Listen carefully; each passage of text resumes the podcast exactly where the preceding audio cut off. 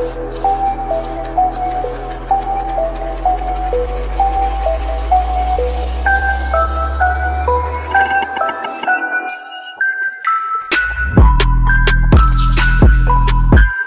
is the American Toffee Podcast, your source for stateside views on Everton Football Club. Hosted by Alex Johnson and James Boyman.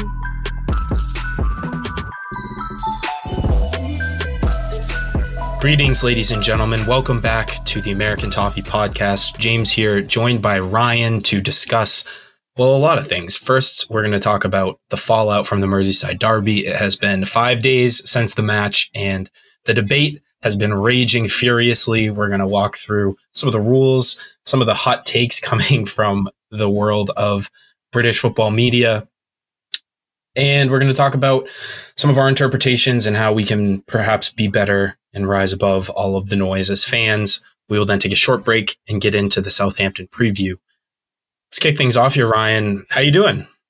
I'm doing great, man. I, I know uh, our listeners may be a little surprised that we're doing a midweek episode uh, without a guest and without a match, but I mean, my lord, the takes the last several days have just been kind of crazy. And I, I do think, you know, when there's an American spin to be had on some of this stuff and give our perspective, I think it makes good for for good good talking and good listening. And I hope the listeners enjoy it. But yeah, I'm doing fine. But I, I just I had to admit, James, I mean, this this is it's it's a little bit of a microcosm of the way the media is functioning right now. But um, I guess we'll, we'll get into it. I think some of those points are the most important ones, and we're going to try not be too high and mighty here. But uh, but you know we we've always committed a long time ago to be to be a podcast where we express genuinely our opinions on things and, and try and be an open and honest. We're not ever trying to fuel the flames of controversy or anything crazy like that. So I, I thought, and I think we both agreed, the best way to start this thing is to talk about the FA review on the Jordan Pickford ep- episode incident, because I think that's probably the biggest talking point. Um, and it kind of lays the baseline for for everything. Um, James, as you know, uh, Jordan's not going to face any retrospective action. Uh, the breaking news several days ago came out. Uh, first of all, were you surprised about that? No, I wasn't. I really wasn't because, again, it, it went to VAR during the match. They determined that it was offside, therefore not a penalty. And you know, part of me was was thinking in the back of my mind, well, it is Everton after all. We're not totally out of those woods just yet. So we've had precedents set before. We've had our manager receive a red card when that had not yet been done. We had a player face yeah. retrospective action for diving. Mm-hmm. And so given the the level of vitriol following the match on on Saturday, it would not have surprised me for for something to for for the FA or for the the PGMOL to go back and, and review the decision and determine that that it was in fact a red card and that Jordan Pickford should be suspended. However, I will say it is nice to finally get the rub of the green a little bit and and actually see the laws that are part of the game be enforced and enforced correctly in this case, at least in my opinion. But you're right, Ryan. Just to quickly touch on your earlier point, uh, I think there has been a lot of, of hot takes going around the internet, but I think both you and I are fairly level headed and reasonable guys. And so we're not going to uh, go to either extreme too much in, in our analysis of this event. Yeah. I, and so what I like best about their statement was that, well, first of all, you, you made the right point. If, if it's not a penalty, I mean, it just can't be, you know, the, it, it was offside, so there's no foul in the box. Uh, it's certainly not violent conduct if he was going for the ball. So that's another thing. I, I, right. I would recommend yeah. anyone, if they're going to opine on the interpretation of a rule, go read the rules. If he's going for the ball, it's not a red. I mean, that's clear as day in there. So the, so the question remains about serious foul play. Now, if it's just reckless, it's just a yellow. That's it's written in the rules four or five different times. And I, I, think that's my interpretation of what the statement said. They said, look, the referee went to it. He looked at it. It was reviewed for a red card as well. They made an assessment and subjectively at that time and place, they decided that since you can't give a yellow out of a review, that it, it was just reckless. I mean, that could be the only decision in essence that was made that you back into. I, I do say this I, we're pretty critical of referees at times. They have a very tough job, and I think we're making it more difficult in this particular circumstance because it is truly subjective. Now, this is what they're dealing with when I review the rules. I think this is also worth in consideration. So let me read to you what I'm reading from the rules, part of the defense and the definition of reckless, and then compare to what serious foul play requires. So reckless is when a player acts with disregard to the danger to or consequences for an opponent and must be cautioned. Here's serious foul play, which which is the sending off. Any player who lunges at an opponent in challenging for the ball from the front, from the side, or from behind using one or both legs with excessive force or endangers the safety of an opponent. So let's try and wrap our heads around that. So a player acts with disregard to the danger of an opponent is just a yellow, but if they endanger the actual safety of an opponent, it's a red. And let's be honest, every tackle endangers the safety of an opponent. It's a tackle. I mean, by definition. So sure. I, I guess it's supposed to be a tackle that's above and beyond a, a normal tackle. I, look, the point is it's subjective. You had people, and, and granted, Andy is a is a proud Evertonian and, and was key in our teams in the mid '80s.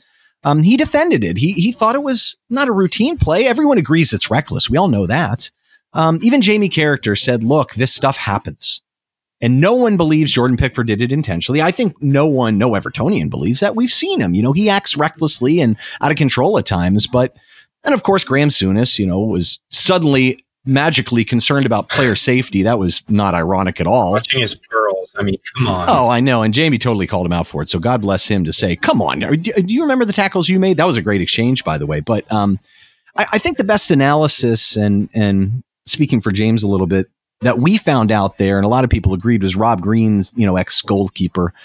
The kind of video analysis he did on Sky Sports, where he walks through Pickford, kind of looking at the ball, sees the ball, suddenly realizes Van Dijk is is closer to him maybe than he realized. You know, he comes out in the starfish pose. And again, I admittedly, I, I know a bit about this game, I hope, at this point, but not necessarily about the goalkeeper position. It's a very specific position. That's why I'd love to hear what Rob said kind of comes out, realizes he's in trouble, but comes out big and then, you know, collides with Van Dijk. Now, the, the one point I will still make, though, is if you watch it, his head goes back to the ball. And I think the only reason why he kicked out with his left foot is because he saw the ball to his left. Now, you made a great point off the pod about different camera angles, and those matter, right? Yeah, exactly. So when when I watched it on the broadcast, it seemed like most of the replays they showed were kind of like from behind the goal, from behind Jordan Pickford, and you can't really see the path of the ball as it's coming out of the air. And from that angle, it really does look like Jordan just kind of. You, you, also can't see Pickford's eyes. Yeah, and so good you're, point. You're watching him, and it does look like he just goes in. It, it's still kind of clear that he's making a play on the ball, but maybe not as obvious as when you see it from behind Van Dijk or from the where the linesman would have seen it from, for example and you can see he watches it and he's watching the, the trajectory of the ball and it was a really high lobbed cross and Pickford, as, as, Rob Green said it in his analysis, doesn't see Van Dijk until it's basically. And he was late on it too. He reacted yeah. late too. And rob said that too, and he's right. He he hesitated exactly. And so that moment when he sees Van Dijk, I mean, you know what Pickford's thinking? He's like, "Oh bleep, uh, I I need to make myself big, make a play on the ball." And again, he lunges, and unfortunately, Van Dijk's you know, he ends up like scissor kicking his legs out. But again, you're when you're going back to yes. the rules you talk here, it is a very fine line between reckless and serious foul play. And of course, the referee is is their job to be the judge on the pitch, and they have to make that distinction. But when you're talking about judging whether a player acts with disregard to the danger versus acts with excessive force or endangering, it's it's fine margins, and and I think a, a referee knows that he's going in to make a play on the ball. I, I, don't think that that's a situation where Pickford's like, I'm going to clean him out because obviously that's a stonewall pen 100 times out of 100. He's not just going to try to, to clean him out for the sake of it so that he can give away a PK. That makes no sense. Um, but, but what I do think is what, what's interesting exactly. and, and has really fueled the narrative more than anything else is just the fact the the nature of the injury to Van Dijk. He's he's done his ACL. The reports coming out today are that it perhaps is more serious than even just the ACL. There may be more damage to the knee. That's that's speculative. That has not been confirmed by the club. But if if Virgil van Dijk gets up and walks, shakes that off, and, and is back on the pitch, we're not even talking about this at all. You may say Pickford should have had a red. It may be it may have ended up being uh, a, a, big point in the match, maybe a talking point.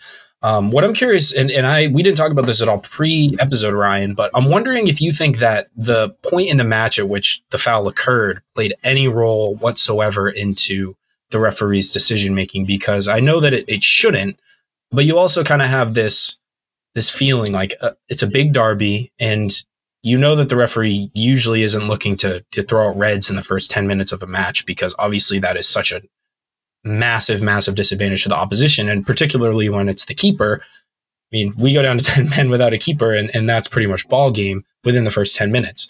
So I'm curious if you think that that had any role to play whatsoever. I thought it immediately. I did actually, because I'm thinking, oh, there's no way this is red. You can't help but think that there's no way this is red. We're down 1 0. We're not looking good. And I think it's part of it is not the referee's job, but subconsciously it has to be. Your goal is really to make the competition fair. I, I, right. I, think you know no one wants to notice the ref. We want to notice the players for heaven's sakes. And and Michael Oliver, I think, is relatively understated as a ref, and I think he's he's one of the better ones, truly. But yeah, I think it really comes down to I, I think that could be a factor, but but really, what it comes down to, and Paul said it on our Discord server, he's a great member. Paul, Paul's very active, says all sorts of interesting yes. things. He, he put it very succinctly. It's really only in consideration for a red because of the injury, which isn't how it works. And whether you believe that or not, I'm still not sure if I think it's a red or not. Uh, I have to admit, if you believe he was going for the ball with his foot and that was his reaction, I, I kind of think it might be a, a, yellow, but I can see the case for red too. Either way, it is entirely subjective. But yeah, if he doesn't get hurt, no one's even talking about it, you know? And and you can't do that. Like you can't.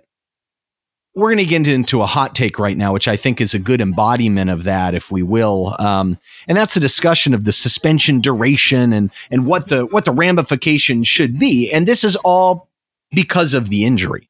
So we've seen in the NHL in particular, when they announce suspensions after the fact and whatnot, they tend to cite the injury to the opponent as being a factor. Now, I personally hate that because I don't think that makes any sense whatsoever. You know, I can sneeze on someone, they could be distracted, and fall and twist their ankle.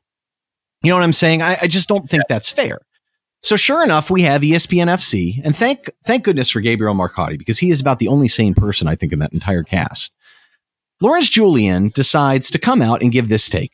Th- this is exactly what we're talking about: hot takes from the hot takes from the media, fanning the flames of controversy for hits. I mean, I don't know how sincere this is, but his quote was: "Jordan Pickford should be banned for as long as Virgil Van Dijk is out injured." I, I mean, what do, you, what do you say to that? I, how do you, what, what this has been proposed before. I mean, I feel like hundreds of years ago in, in American sports, but I mean, just play that out in your head for two minutes. Uh, it, it's so Denis Irwin, when he destroyed David Busst. I don't know if you remember that incident. Ironically, we'll get into Keith Hackett in a bit. He was he was the head ref when Denis Irwin. They had that huge Arsenal Man U brawl. That's another story. So he's out for his whole career. So does Denis Irwin ever play again? Right. It, it's such an outrageous take that it genuinely makes you. And, and it's one thing. It's fine. Okay, you've got Kopites that are that are shouting for that and saying that, and you can sort of rationalize that and like they're upset. It's very emotional. Yeah, and I understand being upset. No one wanted to see a great player like that get hurt. I mean, truly, we don't. That would be that would be a shame if truly anyone felt that way. Right. And and I think I, I think people like to make jokes, but I really don't think that there's anyone I'd like to think that there aren't too many people, I should rephrase that, that are celebrating this injury. I hope they're a very, very small, albeit vocal minority. But it really makes you question if these journalists, professionals who have covered and participated in the professional game for some for decades, are engaging in this type of conversation in good faith, or if they are just trying to create controversy and drum up clicks for themselves. And I, I hate to say that. No, I, I, agree. And and I mean, you you have you know we brought up off to the pod, and I was going to bring it up in this conversation, but I think it's relevant. You know, talk sport always you know for the fans, always have the fans on giving their takes. This isn't some fan giving some incessant crazy rant take. You know, this isn't Arsenal TV, which I think is, I, I don't know if uh, we talked about the Simon Jordan interaction with the head of Arsenal TV, and Simon Jordan didn't make his point all that well, even though he's fairly eloquent. His point was that you're getting these fans, you're blaming it on the fans to create all this controversy, but that's what you're doing. You're fanning the flames of controversy, and that's what gets you hits. And we've seen that in the media in America I, I, too much recently from a political standpoint. But this one is so disingenuous. This isn't it even fans saying it. I mean, are you kidding me? Is this the first time we've had an injury to someone? Like, didn't Virgil van Dijk hurt Jerry Deulofeu last year? What about Ben Mee almost destroyed Wesley? I mean, I, I just, it's the, seriously, the suggestion is that we now employ our 25th member of the team, some complete stiff, who will magically bump into Sadio Mane and go down and feign injury that he's out for the rest of his life. I mean, this is the stupidest con. So I just don't know if these people are not. I, I think it's disingenuous. I think it's dumb, or, or literally, this guy may be that dumb. I hope to your God that's not the case. I do think there's a little bit. I, I, I think, well, there's a few factors at play. A, yes, we're Everton. We are the perennial underdog. We never are certainly not media darlings. That's not a phrase you'd ever definitely not. use in association with Everton. Liverpool, quite the opposite. Furthermore, Van Dijk, you know, Ballon d'Or candidate, arguably should have won it last season. Talking about one of the top five maybe players in the world. And so that obviously generates a certain amount of scrutiny. And then you have Liverpool defending champions and all this. And the player who you could argue is perhaps the most transformative player in that entire side when he came in, what he did for their team is out. No question. No so question. it, it it makes the spotlight so so bright on the moment. And you're right, Leroy Sané, Ben Mee, Virgil van Dijk on Deulofeu, Heung-min Son on Gomez. He had his red card overturned. So is Son okay? What are Has, what, we checked on him since? I mean, it's because he cried. Because he cried, we're gonna say that you know I mean, again, you can't take the result of the action as a as evidence that there was any kind of intent or anything like that. Like if you use the precedent with Son, right, and then what happens? I mean, that that that's I think like the biggest aspect of this because so so sure enough, you start fanning the flames of controversy. You've already taken a situation where people are unfortunately immature about this and heated and and there's some younger fans too and anyone can get on social media now but sure enough we've got a report from you know the BBC radio Merseyside. Merseyside police are investigating a number of offensive tweets made in relation to two Everton players after the derby. Oh, geez, I wonder who that could be.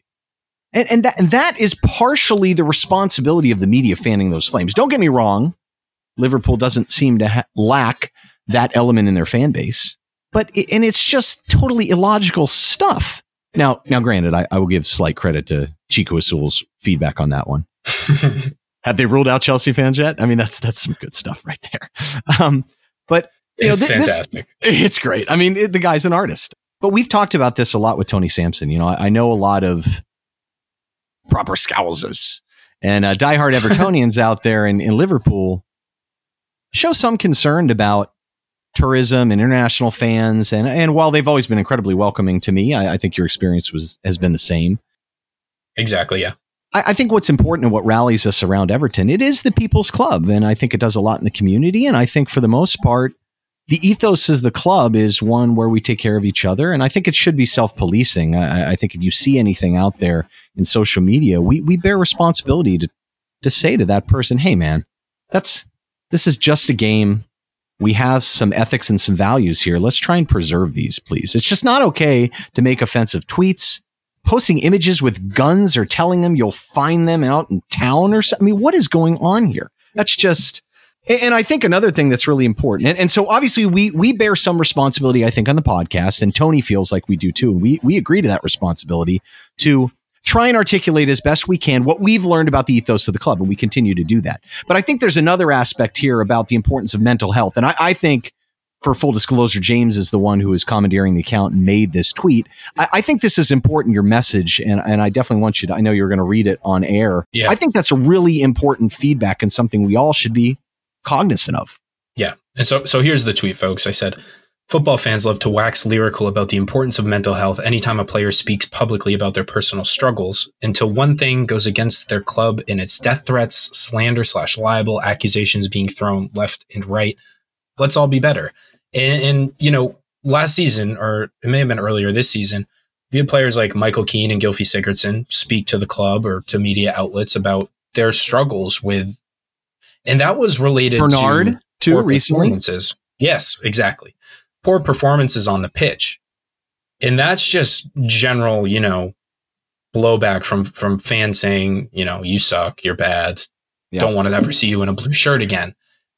This and I think as a professional footballer, you do in some ways have to anticipate and, and not necessarily accept, but it's something you have to deal with inevitably as part of your your job. You're a millionaire paid to play a game and you're under a huge spotlight and people are everyone wants to have an opinion about it. That said, death threats being sent to Jordan Pickford, death threats being sent to his wife. I mean, we're talking about a, a game. It's a game. And we are all irrationally passionate about that game, but it's not life and death. And it's not something where you want to make someone's spouse feel like she is in danger, even if she, even if they're, it doesn't matter if you're joking. It's not a joke. It's not funny. It's stupid. S- saying something like that to disrupt their their day to day life and make them feel worse about themselves. What does that? What type of gratification does that bring you as a person? What type of person are you to feel like you need to say that to somebody else as an outlet because of your own frustrations with, again, a game? It's yeah. a freaking game. So let's try to put things in perspective. Yeah, and and the last thing we want to be is the whole look, and if your player does stuff like this, you need to hold them accountable as well in a fair way. I yes. mean, the last thing we want to be is, you know, the motto ashamed of nothing, offended by everything. That is not us. So when you see this garbage out there, we should call it out. We're going to get to that in a second too. But so the other hot take that I thought again was incredibly irresponsible comes from Keith Hackett. Keith Hackett, pardon me, former referee, uh, former head, I think, of the referees for God, like six or seven years his quote in response to a fan shall go unnamed. His comment was, It would be interesting to know how you would feel if your son was playing grassroots football and the opposition keeper, who openly hates your son's team, assaulted your son with a similar tackle, causing serious injury to him. Would you say stuff just happens? It's only football? So there's a lot to unbake in that. So Keith's response, the responsible adult he is, you make a point, and that is why the administrators have let the game down by not rectifying the official's glaring error. Liverpool should now sue Pickford. Okay, this is this is irresponsible. I, I, how can a professional do this? Number one, this is not the first time a tackle has ever been made, and this is not the first time that a subjective call, entirely subjective, that was reviewed by the PGMOL that everyone said, look, I'm not reviewing it again. It was subjective. They made their call at the time. It's up to them. You, are claiming, what is this legal basis on? Is this nuts? And here's another thing, man. You know, I'm a little older. I have a son and a daughter.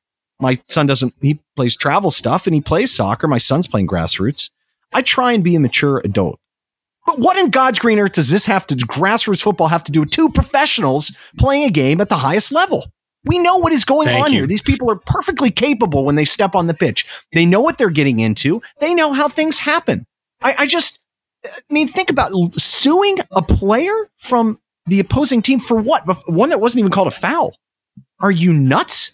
Uh, was Andre Gomes going to sue Son, who actually got sent off for it? Are you crazy?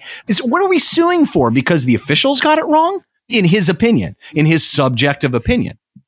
So we should actually be suing the officials. We should be suing uh-huh. the, the rule makers, whoever wrote the laws in the way they did to make them difficult to interpret. I mean, this is just absolute madness. I cannot believe someone here feels that this is a responsible thing thing to say. And sure enough, everyone's getting fired up on it. Now you've got calls for legal action. I mean, James, this stuff is, is this not getting out of hand? It's it's entirely out of hand. And I'll admit, you know, the the shouts for legal action I saw on Twitter, the first time I saw it, I'm 99% sure it was a troll account that oh, floated it, it and I, you know, absurd, people right? were commenting on it and taking it at face value. And I thought, you know, there's no way anyone could have this this genuine take again in good faith. No one would actually think that this is reasonable. And then you have Keith Hackett and others, and he wasn't the only one. Other people saying it. What in what world are these people living that you can sue a player for a action that is an expected part of the game? Yes, the injury is unexpected and unfortunate. And it wasn't the only false, false equivalency that I saw online. I saw people saying, well, if he had done it to Van Dijk in the street, then he would be arrested for oh, assault. Oh, that's, I yeah. mean, Yeah. Come okay. On. Right. I, know that. I, dude, I play ice hockey at night. I can assure you there have been hits that I've had that would be assault out in the street. It's hockey. What do you think's going to happen? It's soccer. Tackles are going to, we literally have rules out there about endangering an opponent and that that is a violation of the rules because it happens. I mean, my God, it happens all the time, or else you wouldn't need a rule against it. It's closer to saying like this take that he should sue Pickford for the tackle is closer to saying a boxer should be able to sue some guy who KOs him in the ring than it is to any sort of like out in the real world action. Like it just it makes no sense. It's part of the game. The injury sucks. It's brutal. It's going to probably play a gigantic factor in how the Premier League plays out the rest of the season.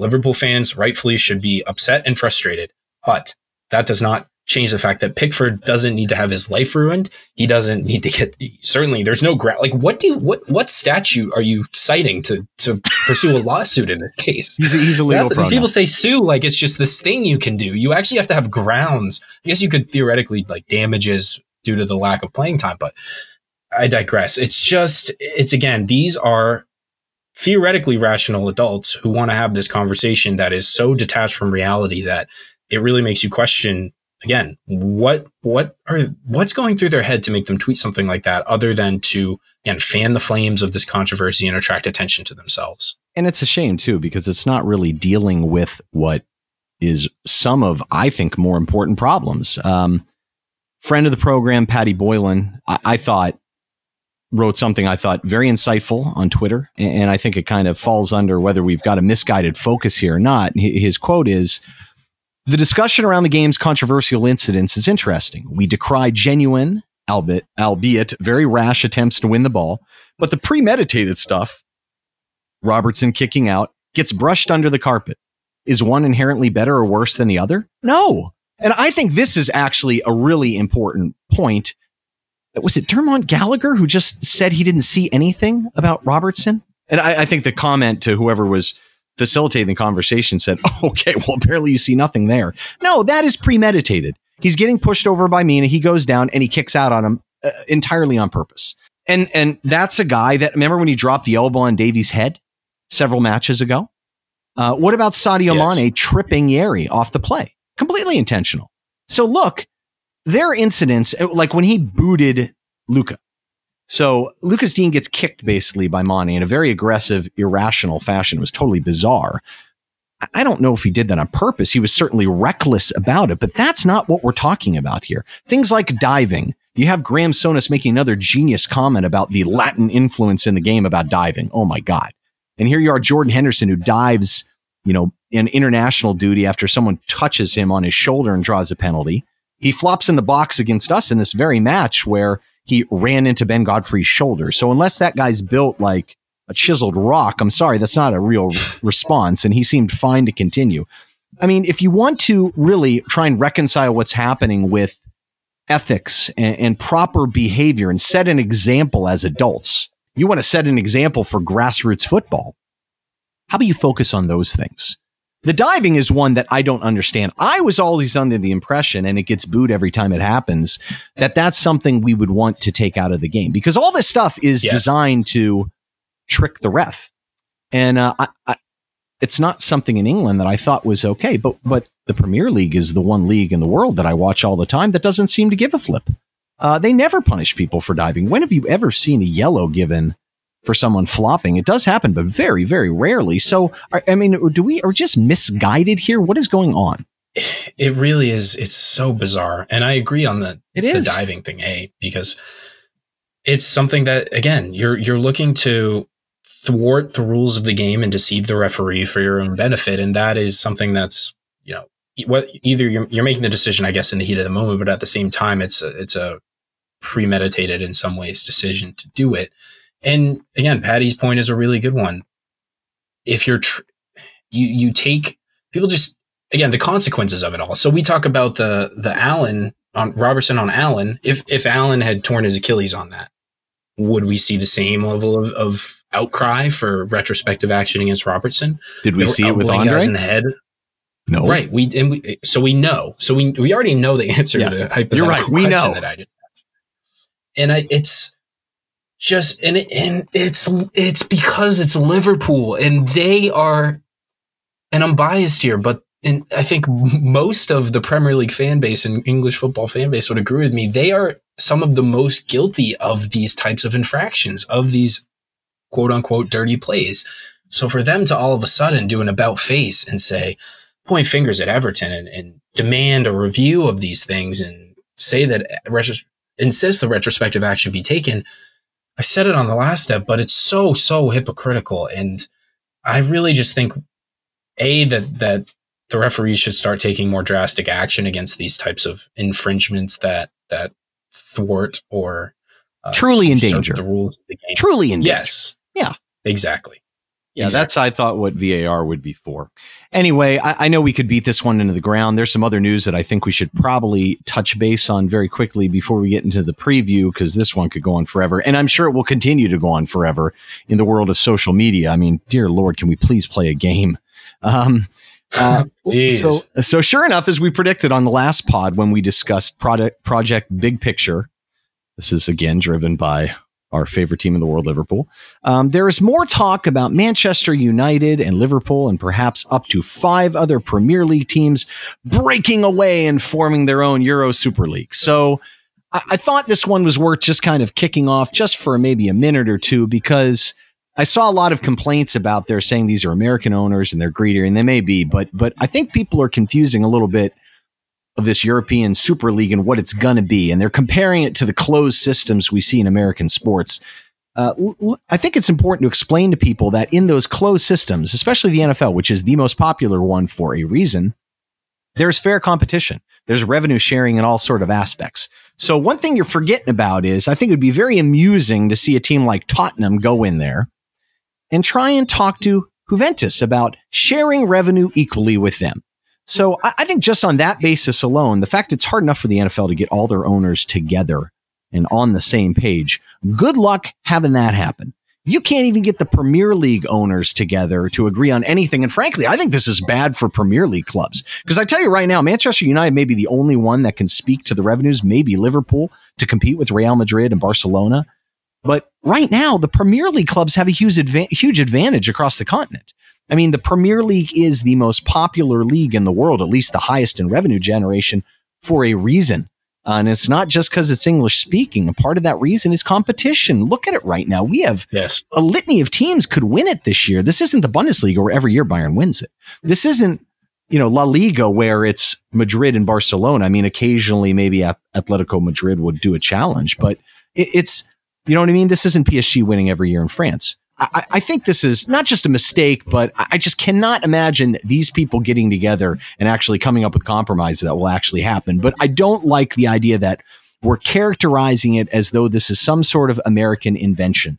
If searching and yeah. going to find money and greed, if we really believe that truly originated in the United States of America, okay, you got us because that's all that's driving this here. Although I just think this is frankly misguided. So no, I take a little bit of umbrage with it. And I'm not defending the American owners. I'm not saying these people are peaches either. I'm just saying think about this a little bit more. If you want to understand American sports, we're happy to talk a little bit more. I don't think everyone does. But this isn't exactly the NFL we're talking about here. This isn't even in the NBA. No, it, it, it's nowhere close. If if anything, it's almost closer to like Major League Baseball or something yeah, like that. But but I do think a you know, a club like Manchester United looking to enter into this uh, type of Super League, do, or any English club or any any club, do they not realize the extent to which fans are the lifeblood of of what they do and how they function and the amount of backlash that they'd have to overcome in order to execute on a plan like this? Eh, do they care about their fans or are and, and the question inevitably or the answer to that seems to be no because you couldn't pursue something like this unless you are singularly focused on profits and making money. And yes would manchester united playing juventus bayern borussia dortmund real madrid week in week out generate more money? Yeah but the current state United are in. They beat PSG yesterday, but you got to think they're not finishing too too competitively in a league like that. And they're talking. I, I haven't seen a ton of like the details of the proposal. Certainly not to the extent that we reviewed the details of Project Big Picture, but it talking about like a 20 year protection on relegation. I've also seen that they're proposing it as a as an alternative to the Champions League, so it would replace that there's only so many matches you can play. If if Liverpool and United want to go do that and lead the Premier League, then I say good riddance. I think the other clubs may feel differently, but it's again, it, it is, it's almost like they released Project Big Picture, and, and I'm sure they did, honestly, because people are acting like this was like a new development. No, this is very much premeditated. They probably released Project Big Picture knowing that something like this was was sh- shortly going to follow. And then Ed Woodward comes out and says, I have no knowledge of anything like this. We're planning a, a revision to the Champions League starting in, I think, 2024. These people running these clubs and like, like Ed Woodward, like he's done such an amazing job at the helm of United for the last few years. well, he spent a lot of money. He, he, has spent money. If if that's part he of it, has. You know? And United's accounts came out today, and they're not looking so so hot. Uh, but that's a topic for another day. But mm-hmm. I'm sure there will be plenty more to come on Euro Super League. Again, these are not just breaking headlines that disappear. This is part of an ongoing. I imagine some sort of PR strategy for these clubs to start to float these ideas out there, make them more commonly accepted, and eventually they're they're going to push for it at some point. It's a question of when and how hard and to what lengths they're willing to go to make this happen. Because they do wield a tremendous amount of leverage because they make the most money. But again, you can't get past in the Premier League, you know, you've got to get the numbers number of votes to make things happen. And unless they do a hostile takeover of some kind or you know withdraw entirely, I just don't see any way that any of the the maybe uh not quite so wealthy stakeholders in this massive money making endeavor that is the Premier League would ever agree to something like this. No, and there's going to be losers in the Super League too. You know, someone's some of yeah, these big exactly. teams, someone's going to be a loser. Uh, I just, yeah, it seems very ill advised. But anyway, moving on. I think the last point before we break is um, of news. It was brought up today that Everton is not going to talk or consider uh, the renewal of Marcel Brands' contract until January via, I guess, club policy. I don't think there's a whole lot to talk about on this one. Uh, I've always been an advocate of his. Uh, I thought he did an amazing job at PSV, at AZ, AZ uh, before that, and those were different gigs. And and I think obviously it helps a tremendous amount to have Carlo Ancelotti, someone that that is good at identifying what a club needs and what a team needs. And I think Carlo has made it very obvious if you've ever read his book or just thought about all the nut jobs sporting directors that he's dealt with in the past. Nut jobs maybe a little unfair, but but they are you know very domineering and stuff. I guess yes. if the suit fits, uh, he seems Carlo seems very happy and seems like a good fit in the club. This is probably the first time in years he's had a, a sporting director that wants to work with him they seem like they have a good relationship. He's obviously very much an advocate for Marcel Brands. James, do we see any possible chance that this guy doesn't get extended in January? No, I, I don't. I, I, think it's zero percent chance. I mean, a the fact that this is seems to be kind of standard operating procedure for the club to not renew. Uh, they're going to wait until the new year. B to your point about Carlo, I think both he and Brands presumably are, are very happy at the club. Carlo, in a recent interview, talked about a family club versus I can't remember what a business club or or something like that. He, Everton's essentially a family club, and he likes that aspect of it because you can be more yourself at a at a family club. And it seems like they have a really good working relationship. Obviously, the transformation that Marcel Brands is currently overseeing as director of football, I think now have, having been his, his third transfer summer transfer window, we can start to see exactly the direction we're headed. And, and by all indications, top of the league, top of the league. Those are very positive. And we've got the top door manager now. There's Marcel's on the board of Everton.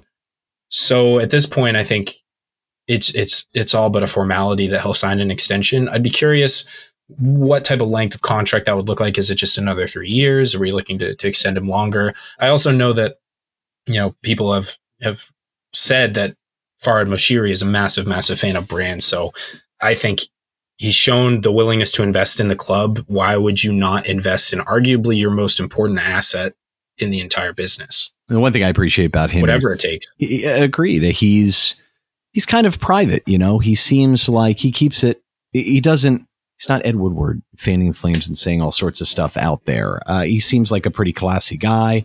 Not too many people say bad things about him for sure. Um, and he has, in my opinion, done a good job. And there's some things that have happened behind the scenes that he's been key to that maybe a lot of people aren't privy to, um, that some of us have had been fortunate enough to get some insight on. and I, I, he's very well respected. I mean, I, I know when he first came on board, he was genuinely thought of as one of the top 10 sporting directors out there.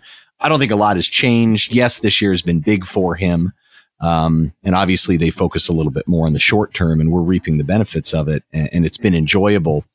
But I have also faith that he's going to be able to steer the ship now and in the, in the future. And those two seem like a great combo. So long may it continue. I think that about wraps it up for all the news bits and controversies. I'm sure probably something came out in the last hour that maybe we'll tackle later.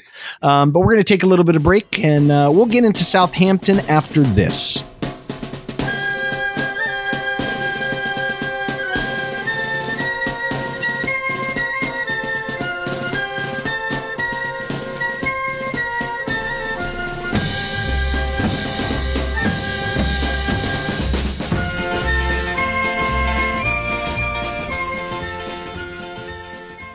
All right, folks, welcome back to the American Toffee Podcast. We are now going to get into our preview of Sunday's match against Southampton. Immediately, the concerns jump out to you. So, what are Everton going to do? How are we going to line up? And I think it's looking like Seamus Coleman will be unable to feature. Jonjoe Kenny remains out. So, that obviously provides us with a bit of a uh, shortfall at right back. I think it stands to reason, Ryan, that Ben Godfrey, who appears to be third choice cover at that position, uh, barring Mason Holgate's return from injury, will most likely get his first Everton start. How are you feeling about that? Well, we have other right backs. I mean, Iwobi played right back last year. What about Alex Iwobi? what about Dominic Calvert-Lewin? He played right wing back, right? He can't. No. Yeah, I, I, think he'll be. I think he'll be okay. there you go. we could say his name though, right? He's at Barcelona. I mean, we yeah, we can. Great, we produce great guy. coaches everywhere. No, you won't. um, yeah, he's he's defensive oriented obviously. He's good with the ball. He he hopefully will do fine. They like and we'll talk about this in a second they like attack to attack a lot from the left. So this might work out i think i think just fine for us. And then obviously richarlison's out so i'll go back at you for that one. Do we anticipate a major change in terms of personnel or do we think we'll just get a one for one from uh to replace richarlison? What do you think? I i would expect it, it stands to reason i think that uh that Godfrey's going to go in right back, and then you basically have three choices for Richarlison substitute. You can play a Iwobi, you can play Gordon, or you can play Bernard. It seems like Carlo. He didn't get named in the squad, Ryan. He can't play. I know. I know. Sad days for Yannick. Poor Yannick. Poor Yannick. Still a top guy though. Really nice guy on Twitter. So no problems uh, with but that. But anyway, it, it seems like Alex Iwobi has been pretty much first off the bench for Carlo, so it makes sense to then give him the start. I mean, he didn't have much of an opportunity to make an impact in the derby, but we know that on that left hand side he can be dangerous. Maybe not as as direct as Richarlison, but certainly a player who can make things happen. If we, of course, Ryan's mantra, get him the ball in the final third, he can be dangerous. I totally agree. You know I do. Um, and and I think Southampton's an interesting team whoever he put out left is is Walker Peters is a pretty good defensive right back. So I think some of the matchups are really interesting how this is going to play out. Obviously, Southampton did not start out their campaign very well, you know, losing the Palace right. and then getting beat 2 0 by Brentford. And we know they're a dangerous team, but come on. And then the Tottenham match where, I mean, they were largely outplayed. Tottenham was pretty clinical, but they're on a run now. I mean, they've won two. They, they had a last minute draw against Chelsea, which maybe they kind of pulled out of their nether regions. But either way, uh, they are playing well and they're well coached. Um, I, I, think well. this is going to be a tough match. I don't know if I'd say this is the hardest one we've we've had to face, but with the misses and the people that are out, it's certainly going to be a tough test. Um, what are your thoughts in general about Southampton uh, in terms of how dangerous they are, and what do you think we can expect? Yeah, I mean, I think Hasenhüttl has them playing a really attractive brand. I think it took him a, a, little while to settle in. There was obviously that period last season when he was on the verge of of being fired, and he essentially said, you know, you've got to give me time to to yeah. implement my style. And he has them playing, you know, the what has become in vogue in the Premier League in the last few seasons, which is a really relentless and aggressive press, which they they execute quite well. Will make things interesting. Obviously, going from Liverpool, who like to press, to Southampton, who will do the largely the same. And they've got some guys who are really dangerous. Obviously, Danny Ings is one of the best finishers in the league, gets himself in really dangerous areas. They've got Ward Prowse, who is a very solid midfielder, dangerous from set pieces. They've got Romeu. they've got some guys in, in their front two. I mean, I don't think there's anyone that immediately scares you the same way, obviously, that a club like Liverpool do.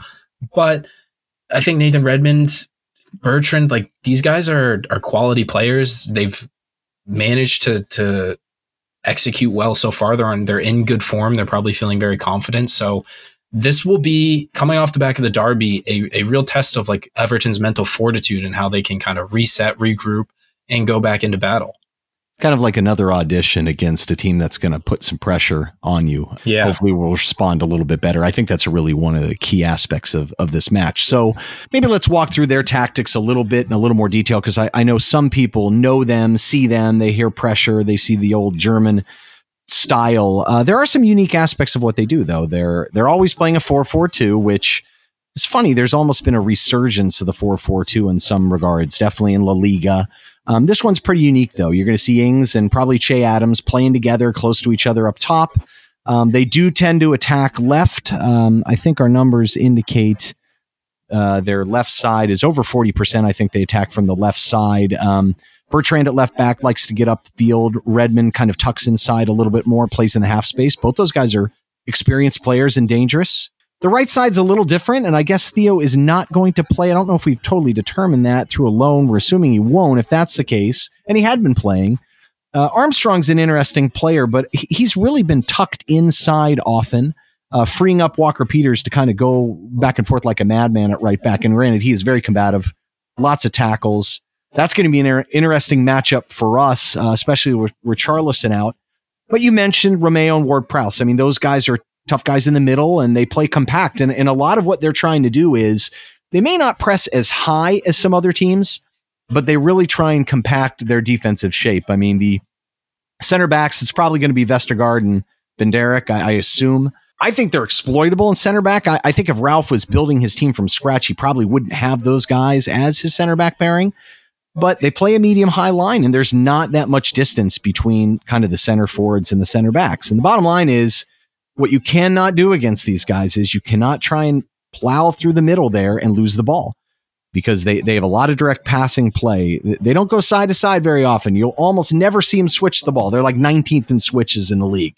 They try and create offense on turnovers and, and, they tackle a ton. I mean, they I think they lead the league in defensive duels. If not, I think they're second maybe compared to Leeds. Um, I mean, Leeds is kind of another level. Yeah, truly. But, but yeah, I mean, they they in fact some you've really for some of our listeners are into numbers. You really go look at Leeds' numbers; they're absolutely insane. But yeah, I think the key is they're going to look for direct plays to Ings and Che a lot. They're going to attack some down the left that that's not there. But I, I what I saw when I watched kind of how they've conceded in some of their prior matches is when they turn it over, they are vulnerable. I mean, Spurs cut them apart over the top. Chelsea did the same thing. They played kind of through them a couple times. And I, I, think those two center backs are exploitable. I think in particular, Dom could have a really big game. The team as a whole is not great in the air. Those two guys in the back are obviously Vestergaard is like six six at least. I mean, talk about a guy who looks like he just got off some sort of Viking craft to invade. Honestly. You know what I mean? Oh my, he should wear a helmet. I really think so. But yeah, so so that being said, uh, what do you think some of the key matchups are here, and what do we really need to look for? Well, I think it's it's obvious that no one who's watched a second of Everton this season is going to be super surprised by this, but how Southampton decided to deal with the problem that is James Rodriguez, and I think Who? it's going to be. ever heard of him?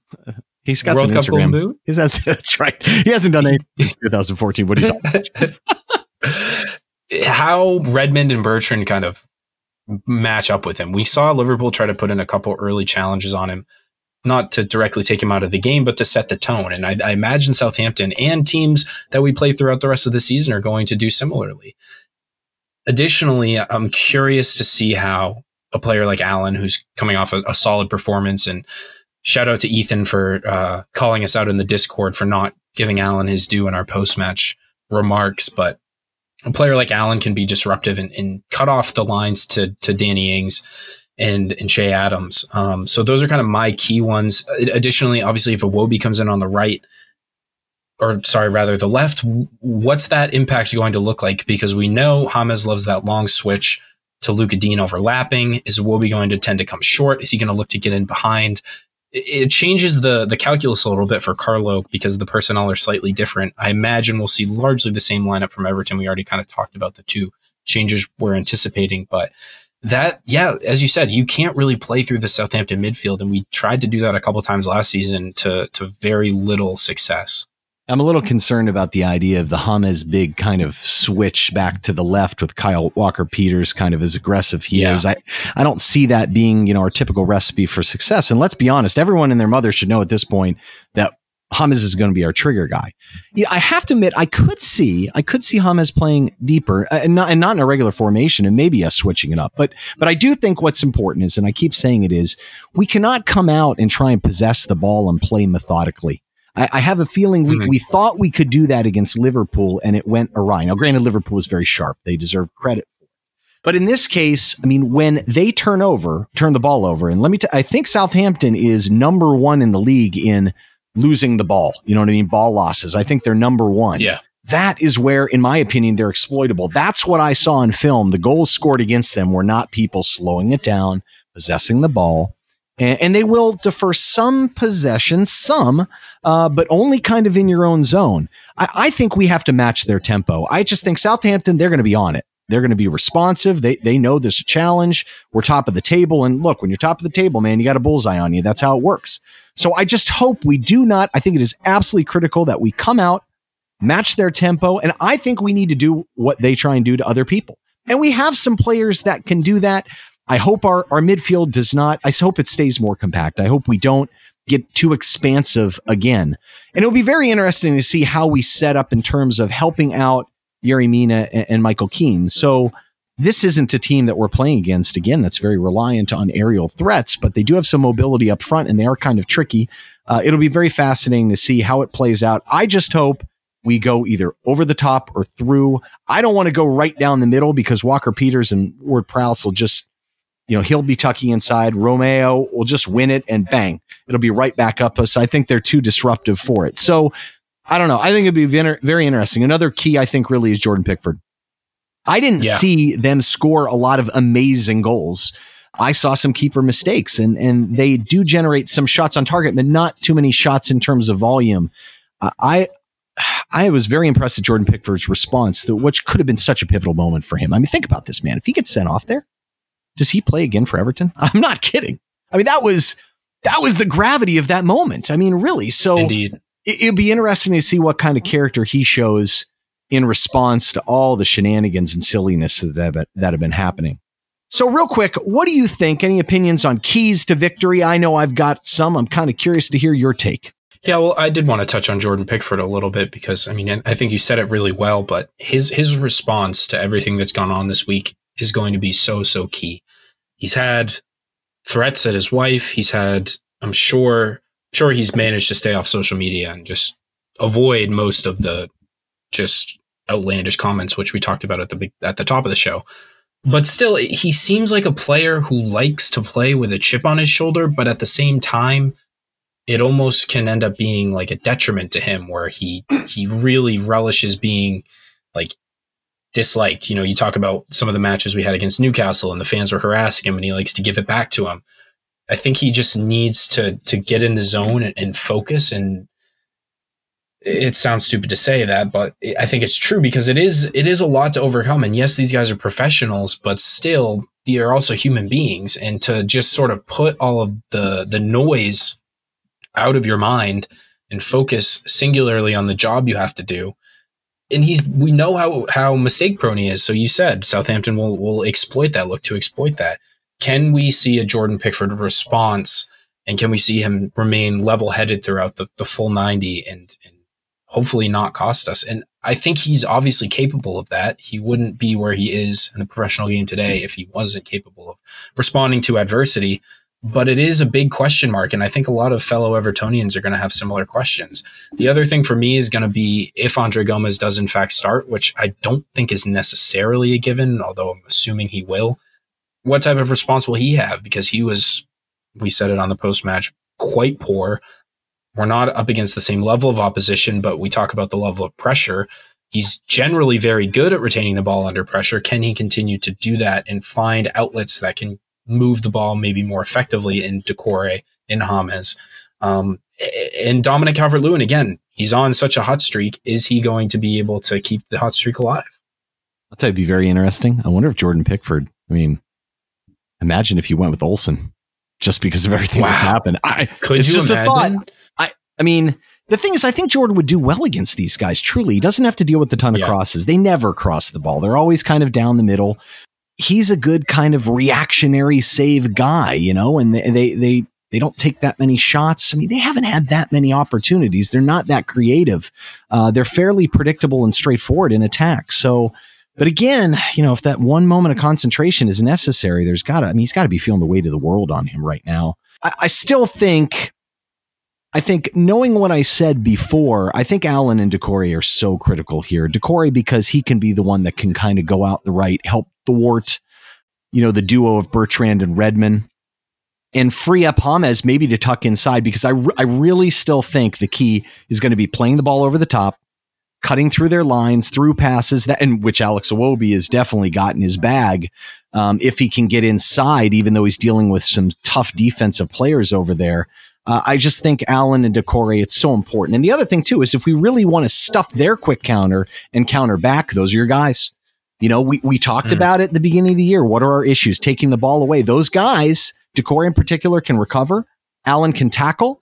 And God, it'd be nice for Andre to have a nice game where he's a little more disciplined, I think. I, I still think, though, that's it. I think it's Dom running behind those guys. I mean, I really do. I, I think if we play fast and direct, we get it behind their lines when they turn it over.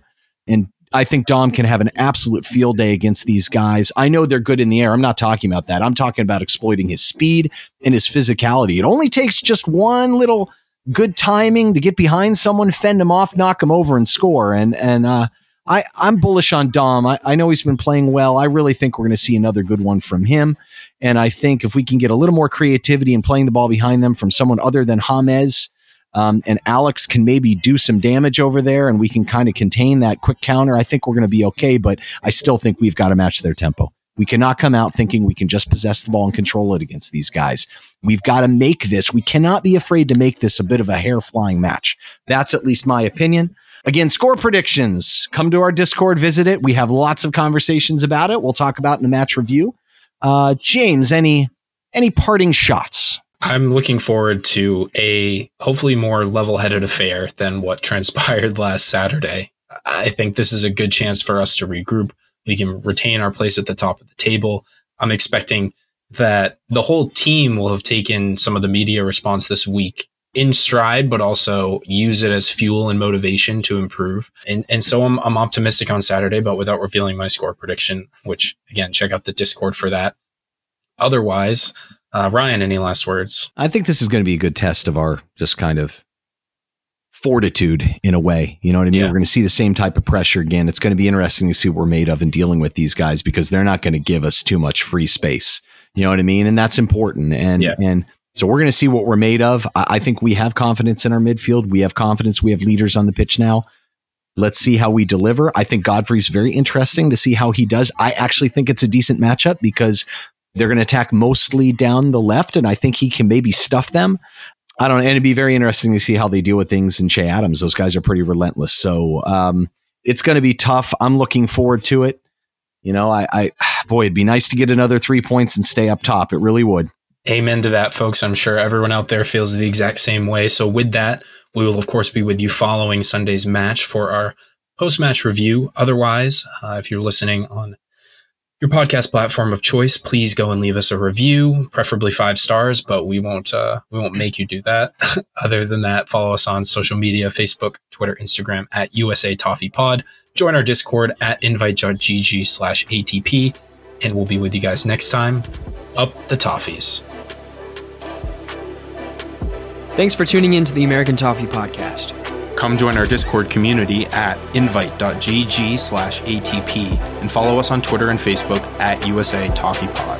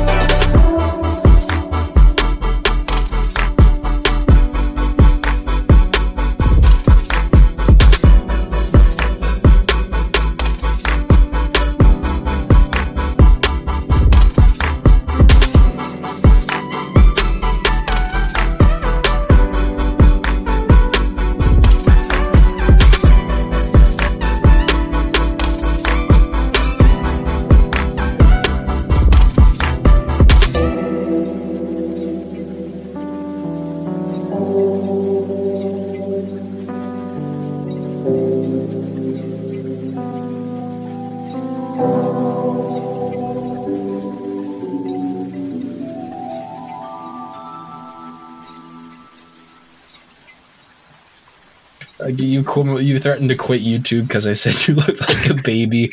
Stop acting like the hard man. I lost it. That was so good.